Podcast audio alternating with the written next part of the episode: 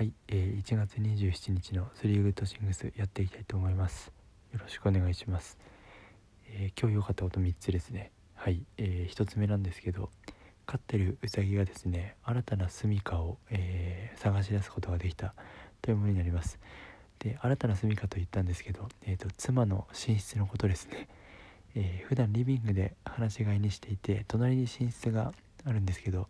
いつもですね寝室に行きそうなところで扉の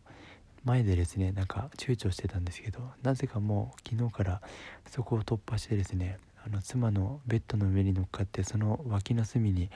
行くようになりましてそこがなんかすごい大好きなのか今日もですね朝からそこに出かけて行って、え、隠れてました。で妻のベッドの上にトイレしたりとかですね結構もう自分の住処にしようとしてるんですけどとにかくそのベッドの脇からぴょこんと様子を伺う姿がですねもう可愛すぎてかなり仕事中も癒されたんですけど、まあ、新しい遊び場所が見つかってよかったなと思ってます。はい。で次2つ目ですね、えー、職場であの職場といっても仕事の関係でちょっとやり取りする人が別の部署でいるんですけどその方が僕の結婚をすごい喜んでくれたっていうものですね。あのー、というのも、まあ、打ち合わせの前に結婚の報告したんですけど終わった後にも正直結婚がびっくりすぎておめでたで内容が入ってこなかったですってですね言ってくれた、あのー、まあ、男の先輩の方がいて結構なんかそういうリアクションあの僕も取れる人間になりたいなと思ったんですけどすごいあの自分もですねそう言ってもらって嬉しくなってですね、えー、はいあのとにかく嬉しかったです。で次3点目ですね、えー、3点目は先々月くらいにちょっと別の部署に移動してしまった後輩がいたんですけど久しぶりにあの仕事のやり取りがあったので電話した時にですねまあ、最近どうよって話になっていろいろ大変だけど頑張ってます的なことを聞いてですね、まあ、自分もあの、まあ、それなりにやらなきゃなという気分にしてくれたのでやっぱりあのそういうですね腹を割って話せるあの、まあ、後輩とは言ったんですけど僕にとってはもう友達みたいな感じなので、まあ、そういう人って大事だなと思いました、まあ、やっぱり今日その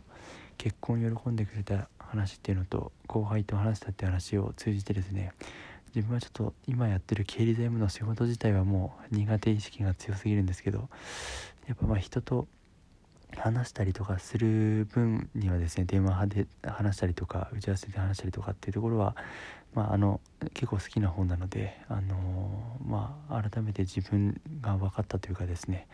あの人と話すっていうところは、えー、まあ、得意って言ったらあれなんですけど自分にとってはいいことだなと感じることができました。はい。えー、今日はこの辺で終わりたいと思うんですけどえーとですね、寝る前にちょっとこれから唱えようと思ってることが2点ありまして、えー、1点目ですね。あ、まあ、どうやったら思考の話なんですけどどうやったら、あの、よりよくですね家族を幸せにすることができるとかっていうのを毎日唱えようと思います。唱えるだけじゃなくて本当に自分に問いかけてるんですけどでもう一つ目ですね。どうやったら自分のスキルとか自分の過去の経験を生かした